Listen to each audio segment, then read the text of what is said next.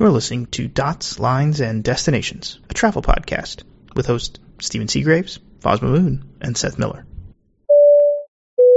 Hello, and welcome to episode 451 of Dots, Lines, and Destinations. Seth is here hosting this week. Uh, I am joined by Faz Mahmood. Faz, how you doing? I'm well, and yourself? So is this like Fahrenheit 451 or just 451? Well, if either of us spontaneously combusts during the show, I suppose we'll know why. Uh, would it have to be the show notes? I guess they'd have to be on paper for that to count. I don't know. Uh, well, I, I mean, need a little bit of geekery unless there's a Halt and Catch Fire still out there in the computer somewhere. Okay.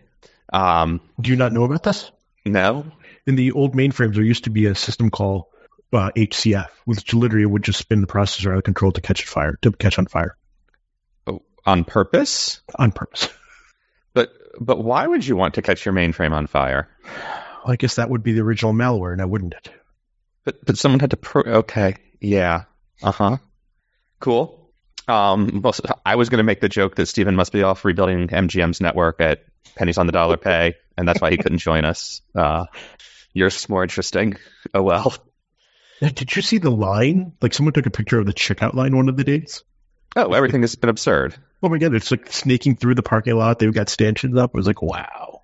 Yeah, that I.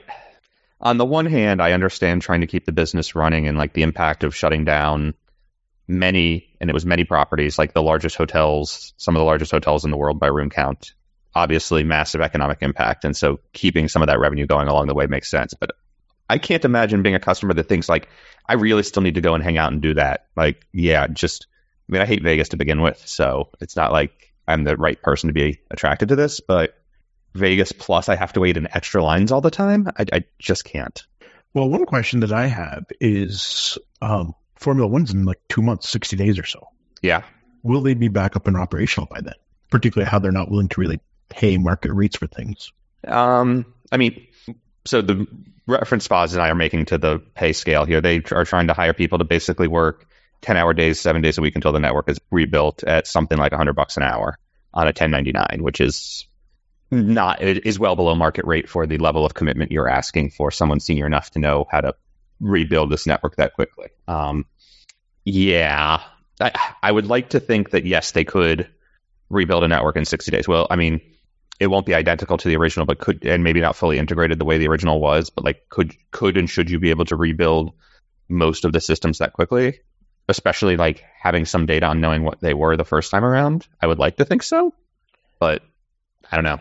I mean, that's a pretty big question because not just building the system, like you have to reintegrate a lot of the stuff, like door locks, right? Think yeah. of all those rooms, like all this stuff. And a lot of this requires someone to physically go touch one way or another these devices. Yeah. Um, I, but again, like, okay, so you've got to go around and reprogram every door, like, and there are many, many thousands of them. I get that. That's hard, but I don't know it seems like that, that that's also not a hundred dollar an hour person job. That seems like that one might go a little easier. I just, the whole thing is crazy. Yeah. Um, we live in a digital world. Uh, anyway, Delta Airlines will absolutely not be returning to Haneda from Portland. Well, they, they never launched Haneda, Portland, because they right. they will never they will not return to Tokyo from Portland, uh, including not launching Haneda. Fair. um, they yeah we've talked about this now off and on several times but the last few weeks but uh, they have officially returned the slots to the united states government uh, the dot will presumably hold its normal process to try to reallocate them but it all happened uh, officially late on friday so we'll have to see exactly what the next steps are i mean this leaves what four weeks before the winter season starts yeah five but yeah um, and oh by the way like to have an you know to do there's no way that the uh, proceedings. It would be very, I shouldn't say no way, but it would be shockingly fast for the proceedings to happen that quickly. Also, like, unless the expectation is that Haneda authorities will just grant the exact same time slots that had been previously allocated, mm. I, I don't know how you make like plans for gate space and landing slots that quickly. Typically, that sort of thing requires a little bit of time with negotiations with the foreign government. And yeah, I would argue in the case of United or American, it would be a little easier because they can work with their partners for the gate stuff. Yeah, there's there's some flexibility, basically borrowing from JAL or ANA. Yeah. Um, I just it's one of those things like I mean, you may recall fighting over I think it was Shanghai, slots. The U.S. kept granting slots in Shanghai, and airline United kept coming back and saying, "No, it's cool that we have a right to fly there. Uh, the government isn't giving us times that work." Same in Manila. Um, Right. So just having rights to the slots isn't everything, and I don't know how long. You know, some of those things can take years to negotiate. I don't expect this to take years, but I don't know that anybody would be able to start something end of October. So the question, that's an interesting question. The question is, do you think Delta even had done any of that work? No. Okay. It was pretty clear Delta was never going to use these. Yeah, I know. um, save for that errant f- schedule filing bit a couple weeks ago that got everybody excited, including us. um, moving uh, a bit west as we go around the world. It's actually we are going almost around the world on this one. Uh, Akasa, which is one of the Indian airlines, relatively smaller and newer, um, but not that small, which is important uh, for part of this conversation, has started suing some of its pilots. Always a strong, always a strong labor relations play. Uh, they are being sued for uh, leaving early, by which I mean departing the company, not you know pushing back and flying faster. So uh, they apparently had basically contractual obligations, signing bonuses and whatnot to ser- to work at the company for a certain amount of time, and have instead left early. And now there's lawsuits involved. Okay. I mean, I, if you have an employment agreement, I could get that. Yes. We don't. We'll never see the agreement, so we don't know what the terms really were. Yeah, I'm not sure how much of it will come out uh, in uh, the lawsuit and what of that we'll actually see. But uh, amongst the things being claimed, uh, loss of operational profits on account of business disruption and compens- compensation for reputational loss caused due to the cancellation, rescheduling, and grounding of flights. You think any of these people went to Air India with Air India's big boom right now? Um, I don't know exactly where they went, but it would not surprise me uh, to learn that they all went elsewhere. I think Go First is the one that went bankrupt, right? I believe so. um, that was an interesting situation because they were people were saying like, you know, you're a pilot there, you're clearly not getting paid, like go somewhere else. And there was concern about a similar contractual obligation in this to this one of people who might get uh, hit with a lot, you know, some sort of financial pain uh, for going and continuing to work when they're now basically out of business. Airline was would try to claim, no, no, we're not out of business yet, and you owe us still. You have to fly for us, but not getting paid. Not Which- dead yet. Yeah. Um, if the airline is not operational, like in the Go First case, I could make the argument much easier for you know what you can't pay me, I'm leaving. Um, if you were being paid and just wanted a better job and are contractually stuck, that's a lot harder, uh, Right. In my mind, um, but to the point of continuing to grow, um, Akasa now also has enough airplanes and rights to fly internationally, so that's exciting news for them. Every time I see Akasa, it Mhm. confuses me because I think I'm reading Alaska. Yes. And then in contextually, there's something about India. I'm like, wait, this doesn't make sense. And I have to go back and look at it again. Yeah, and they're also a Max operator, so there's been a lot of delivery questions. I'm like, wait, they aren't taking. Why are they painted so funny? I had the same problem. I'm glad it's not just for me. Yeah. Um, as we continue our trip around westward around the world, which when you do around the world, have you done many around the world trips? No. Do you like westward or eastward? Ooh, I don't. I don't even know if I've done any around the world. Truth be told, uh, I would probably go want to go eastbound Interesting. because you go faster. You do go faster. I find it's harder to sleep. I guess it truly depends on the times of the flights. Like if you know, like a six p.m. departure, it just sucks out of the East Coast. But if you were doing a ten or eleven, then Yeah. then you're in a much better state. Yeah, and if you're taking longer trips, it's just, it's for me. I I mean, even although this trip, I will say we'll talk about it a little later. I almost slept coming across the Atlantic, which was nice. Um, I, I just find like long days with westbound travel is easier for me to adjust than a quick overnight on a plane and then trying to get going the next day. So I the couple around the worlds I've done have been westbound. In Yeah, part my- for that, Sorry, go ahead. I was saying part for that reason, partly just because you know that's where I had to be. But Yeah, my struggle going westbound is so many of the flights are during the day. Yeah. Um, like if I can get an evening arrival, that's probably the, be- the much more realistic. But like leaving at eleven or one, even on a West Coast time, it's just it's just too early. I mean, then, it, but I don't sleep necessarily on the plane. I get to enjoy, you know, The fine Like- food and movies, the in-flight experience and then sleep when I get where I'm going. no comment. That's a fair point. I mean, yes, why would I care? Anyway, okay, so moving further westward, Air Belgium will halt service uh, on its passenger on its direct sale passenger operations. Are we surprised? Quote, proving to be chronic, chronically unprofitable, end quote. Shocking. Uh, no. Uh, I think w- one of the interesting. I mean, they picked some interesting markets. I will say one of them, like I think they were doing It was South Africa, right? out of South Africa. I think. I think they also had uh, Martinique or Guadeloupe, Okay. which was slightly bizarre because I mean, the they're French. Those are very French destinations, uh, and I think they were getting beaten by Air Caraïbes and Air France, and I believe trying to serve those out of Charleroi, which is the French side of Belgium, uh, but not the core market. I don't know. That was an interesting one. It just, yeah, they had interesting market choices, but again, you know, long haul LCC is hard. I don't know. It's an interesting, although I say that, then look at like the com- you know Air Caraïbes that they're competing with does it pretty well actually.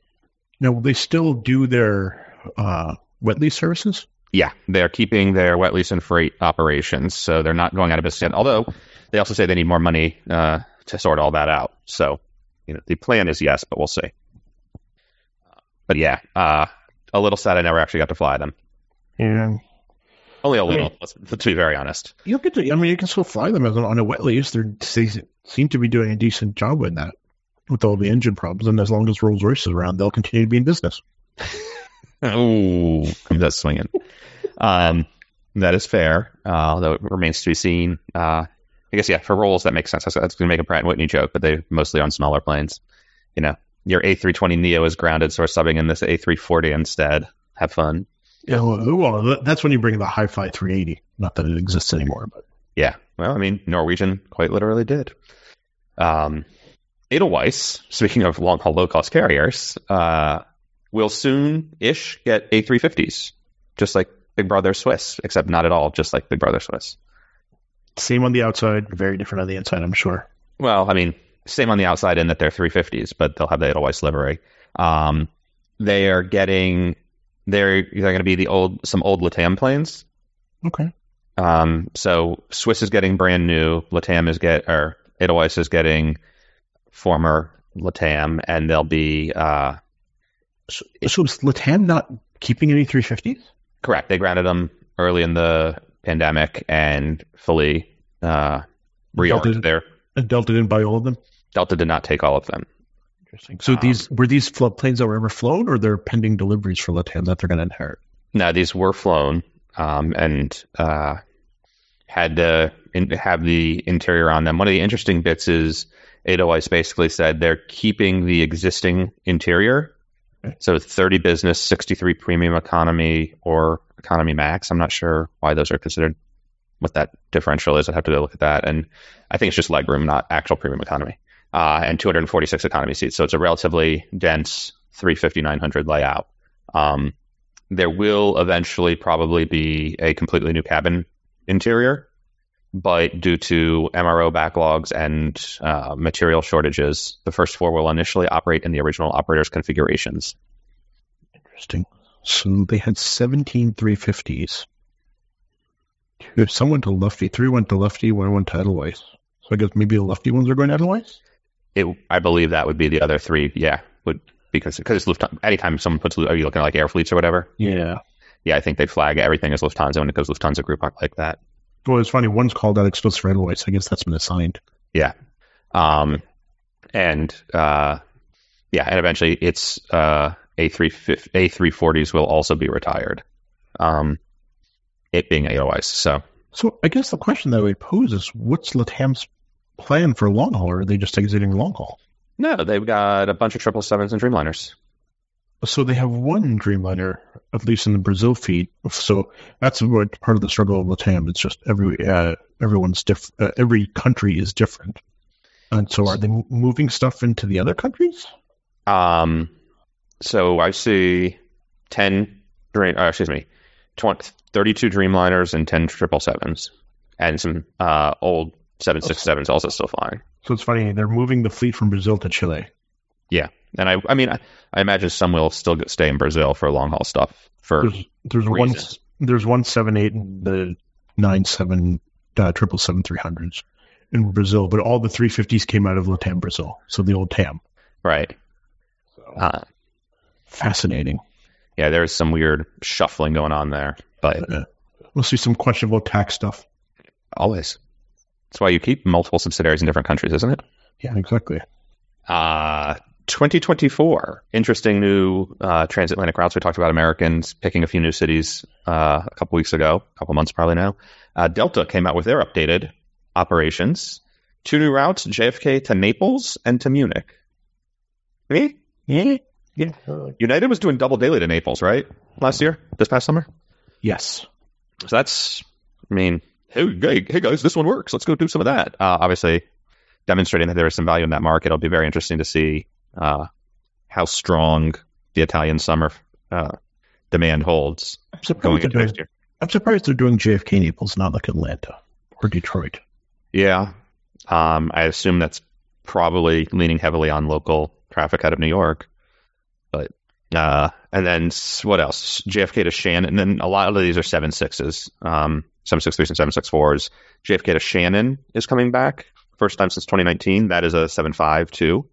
Um, Atlanta to Zurich is coming back. I believe it's a seven six again. Um, Paris to JFK, Delta's going to operate, or excuse, JFK to Paris, Delta's going to operate a daytime flight. We've talked about that before. Yeah. Um, so that's exciting. Uh, but then also growing number of frequencies, uh, Atlanta to Paris, uh, Atlanta, Cincinnati, or excuse me, Paris, Cincinnati, Paris, Detroit. Um, Barcelona, JFK is going to have more capacity. I think Reykjavik, Detroit gets a second flight some days, which is surprising to me because that one, from what I could tell, seemed to have, seemed to be the uh, non-rev choice of how to get to Iceland. Or are they just moving the Minneapolis fleet? I did not check that. Okay. Uh, Athens to Boston goes daily as opposed to 3x weekly. I'm excited for that. Although odds I ever use it seem pretty low. um, Venice to Atlanta comes back, and then LA Auckland goes year round, which is not transatlantic right now. The Paris flights, are they actually additions or are they just displacing Air France? Uh, Cincinnati, I think, would be an addition. Detroit and Atlanta, I'm not sure. Um, but Cincinnati now will have both Paris and London service.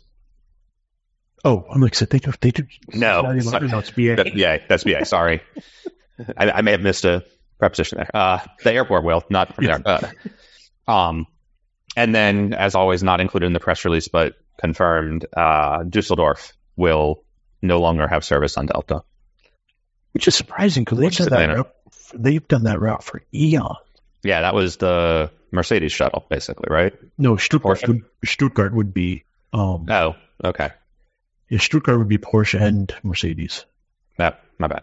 Yeah, D- Dusseldorf. Oh, Dusseldorf used to have Newark service on Lufthansa, didn't it? Yep. Yep. Way back in the day. Wait, yeah, yeah, on the 340. I think that's the only time I ever used a paper swoo. Yeah, I got from a friend. That was always a a good way to use miles or uh, SUS on United. Yeah. Um, mine, they were like, oh, we're not sure if we can give you cater. That was one of the infamous Lufthansa. Well, we don't think we have it catered. We can't upgrade you. like, but I, all I want to see, yeah, sorry, we, we're not sure. And so I like pitched a little bit of a fit and they eventually scored, sorted it out. God. Like, uh, Uh, And then, when yeah. colleague. yeah, my colleague says it's not possible. Uh, and then the last of the transatlantic routes, a very interesting niche play, San Antonio, Texas. on Condor. on Condor from Frankfurt. Yeehaw. I didn't Um, get this one. So three times a week on a 33900. Like, I, I, I think the bizarre part is just the seeming lack of onward service with Condor, right? Like, it doesn't, I feel like Condor doesn't typically sell a ton of connecting traffic. It's usually, it's much more O&D heavy Mhm. on the main city pair. I know, I know they do potentially have some feed, but like, this is a weird one. I mean, couldn't it just be because there's no transatlantic service from San Antonio and it's a decent sized city that they're looking to capitalize on the local population? Yeah.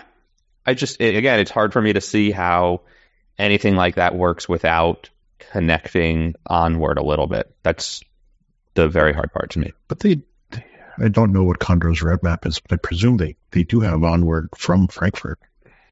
Yeah. I mean, that, I, Or maybe they just push it to lefty for some of the intra Europe stuff.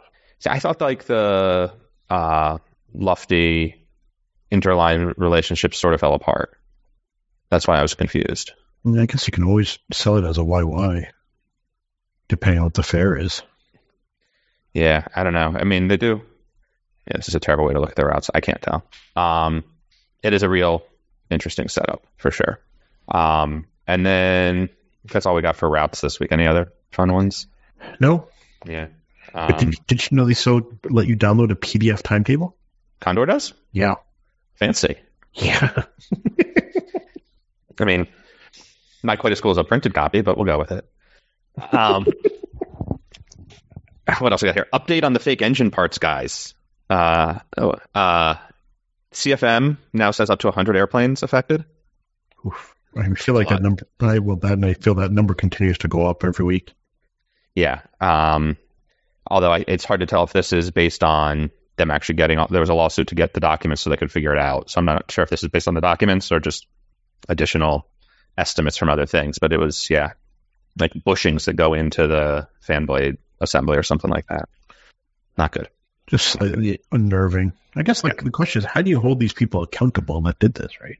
Well, Other than- presumably some of them could go to jail, but I don't know what the laws in the UK are around such things. I don't know if they'll actually get if they caught the people like physically still there or just shut the company down and it was, you know, no one was there. Yeah. Um, global entry as an app instead of a special line in the airport. What do you think? It's an interesting concept. Um, I can already see the fallout of this direction because they moved to T8 last night, and there's now only three kiosks. They've been taking kiosks away, Yeah, There used to be a lot more there. With the new kiosks, they only put three in. which presumably they think they you move through them faster, right? Throughput should be faster because it's just a picture, not the scan, but still, Yeah, it's not I mean, I twice want- as fast. I want to say there was at least six last. I mean, it's been a while since I went through T8, Yeah. but but there's also a lot more flights coming into T8 now too with BA. Sure. So it's just, I, I guess this is, I mean, this is one way of offloading the expense that they bur- they that they have for the equipment. Sure, absolutely. Um, so this came up at uh, Apex Expo I was at last week. Um, a CBP executive was uh, talking about a bunch of stuff going on and uh, a new app-based option for clearing, similar to the mobile passport control app for global entry members, was one of the things on the list. Um, I couldn't help but laugh. Like I don't know how long it was ago now, now probably six or seven years ago. Panasonic had their new screens that they were putting in the seats, and one of the features was they could, you- you could choose to install a camera. Oh yeah, And I was like, why would you put a camera in this seat? And one of the sales pitches they gave was, well, you could handle all your customs clearance uh, formalities from the plane and then have that all taken care of so that when you got on the ground, it was done. And we all laughed. And they said, no, no, we're serious. And I'm like, okay, uh, sh- sure thing, Jan. Uh, and then here we are now, some five, seven years later. Mobile passport control, first of all, I mean, not even five years later, mobile passport control is very much a thing. And now talking about doing it for global entry as well. So, uh, the main difference, of course, being it's on your device, not third party, which again goes back to your point of shifting cost burden. yeah. Um, what else did they say? Uh, they're expanding mobile passwords. For, oh, for ESTA Visa Waiver Program visitors, Mhm. they're going to do it. Uh, you still have to do your first entry with an officer, but they're going to let you start using the mobile passport control app. Okay. That's good news. That that actually I think is a much more significant impact for many more people than changing global entry. Right. I mean, since you mentioned Panasonic, I have a question for you. Sure. Why will they not invest in better satellite coverage? they just did. They've signed contracts in the last. They actually just put out a press release like a month ago saying that they've 50% increased global capacity. Why are they so slow? Um, the, the the politic answer is the airline chooses what capacity they wish to pay for, and we will make available whatever the airline wants based on our cost structure. It's actually the answer I've been given multiple times by Panasonic executives. Um, the reality is like it, part of it is the it's, I mean the capacity is there. It's expensive. Okay. Um, and when I say the capacity is there, there's debatable if there's actually capacity for like everybody to stream all the time on any airplane. Uh, but you know, Panasonic and and actually, I will say one other thing. I, were we on BA or American? American, I guess. American, yeah. Yeah, because BA's go or 2K Intelsat. Um, the the other thing I will say is that I don't know for sure one way or another, but uh, the American systems are old enough. They may still have the old modem, Okay. and the old modem had some limits on capacity. I mean, I think BA, uh, not BA, excuse me, I think AA has completely ignored Wi-Fi on its long haul fleet. I mean, the fact that they haven't even figured out how to have a unified portal or sell a pass. Yeah. After all these years shows that it's really they kind of don't care. They're just doing it to meet the obligation. Tick a box. Yeah, because the service service was ridiculously slow. Yeah. I I'm doing my best to avoid buying Wi-Fi on long haul flights these days. Not a bad approach. It's filthy Yeah. expensive too. Yeah, I'm probably gonna have to buy it coming home next week or this I guess this week now, um, because it's on a work day, but hoping not to. Anyway, um, what else is listed here? Uh, iAero. I don't, I don't even know who this is. iAero used to be someone else. They're uh the they're like a chart Swift Air. They were the uh like a s- charter operator out of Miami. Okay. Um, and they've got a bunch of 737 400s and then some 800s as well. Were they Eastern in a previous life? Who wasn't? uh, um, yeah. I think this is one of those like, yeah, okay. I mean, it happened. Um, yeah, they actually, it's interesting. They're considered a major contractor for, oh, yes, they were one of the Easterns. well, there you go. Um, they also operated a bunch of sports charters and U.S. Customs uh, deportation flights. Okay. So not great. Um, yeah, they bought out uh, the old 737. The 800s they got are from Eastern Airlines. Wow. The Eastern just won't go away. Yeah. Um, so, well, and then there's the that's that that half of Eastern. There's also uh, the other half of Eastern is still trying to get slots for China. Uh, they're now looking at I can't even remember the name of the city. Some random, which I'm sure is still 10 million people, uh, city in China that's not considered one of the tier one airports, so they can actually get in there without slots. Okay. Uh, it remains to be seen, however, uh, given the ongoing borderline hostility between China and the United States with respect to air travel, if they'll actually get those slots or, or if they'll actually, you know, be allowed to operate the flights. Right. Um, we've, you know, we've talked a lot and focused always on the tier one operations because the tier two and three stuff didn't matter as much, but it's unclear if those would be allowed to operate anyways by the Chinese authorities. Uh, which I should mention, Delta has confirmed uh, they're only going to fly 10 a week to China this winter, 10, 10 flights. Just Shanghai or both Shanghai and Beijing? Just Shanghai. I think it's daily from Seattle and 3x from Detroit. Okay. Um, and then they want to add, I say LA Beijing uh, in the spring or LA Shanghai in the spring. Hmm. Uh, it was one of those. So interesting. Um, and Brightline, this is actually good news after bankruptcies and weird route stuff. Brightline, the high speed, and I use that loosely, train service in South Florida has officially started service to Orlando. Nice. Yeah, so this is they built their own rails. Uh, well, they had access to some of the old Flagler rail coming up the coast, but to get from uh, Melbourne-ish inland to Orlando Airport, they actually built their own rail line, uh, laid track and whatnot, and it is finally in service uh, as of last Wednesday or Thursday. Crazy. Yeah. Um, it's interesting. They say they claim based on just the existing, uh, you know, pre Central Florida track, they were the second largest operating route corridor by passenger numbers in the United States. Northeast corridor had more, but every other Amtrak sort of chunk had fewer passengers than the Brightline region. I mean, I guess like it's probably the only stable rail service that's in the Northeast Corridor. Yeah, correct. I mean, there's some some random commuter stuff. It's also like, what do you consider intercity versus commuter, and where does it all work? But um, and there's you know, arguably was commuter service until now, right? West Palm to Miami is not. It is intercity, but it's easily could be targeted, marketed or labeled as commuter service as well. Right. Um, now with Orlando, you know, I don't think it's a three three ish hour, three and a half hour trip between Orlando and Miami, um, which is very easy to look at and say, huh, that's not that high speed, uh, which is true, but it's better than not. Um, it's actually not that much faster than any of the other trains, like running distance wise, but the stations are much more spread out, especially as you get out of West Palm. Right. So um, I'm still annoyed that they don't serve the Fort Lauderdale airport despite the rails running like under the runway or adjacent to the runway. I can't remember if it's a highway or the rails that go under part of the elevated runway there, but like they at one point were gonna, but just don't, and it's annoying. They also don't actually touch Miami. You got to get from downtown back out to the airport, which you can do on the Miami uh, transit line. I forget what it's called, but at least last I checked, I don't think they're touching Miami, but they do touch Orlando. It actually goes to the Orlando airport. Well, that's good. And they are con- still talking about extending to Tampa. So we'll see. Only time will tell. Yeah, there was an interesting conversation about okay, cool. Can like the 30 flights a day between Miami and Orlando stop now? Uh, the answer is, of course, no, but we're getting there. So, uh, I think that's it. Anything else you want to talk about? No, well, I think that's about it. All righty. Well, um, I want to shout out to our newest patrons, uh, Mark H, Derek Y, Chris, and Andrew F. Andrew F. Eh. Thank you for joining us and supporting us. Uh, you, along with all of our other patrons, are going to get to hear a few extra bits of conversation with me and Faz here in a few minutes. Uh, for everybody else, uh, certainly appreciate you listening as well. Uh, feel free to leave us a comment somewhere, um, and we might actually see it. Uh, though it's hard to promise anything these days because you know social media is shifting in weird ways.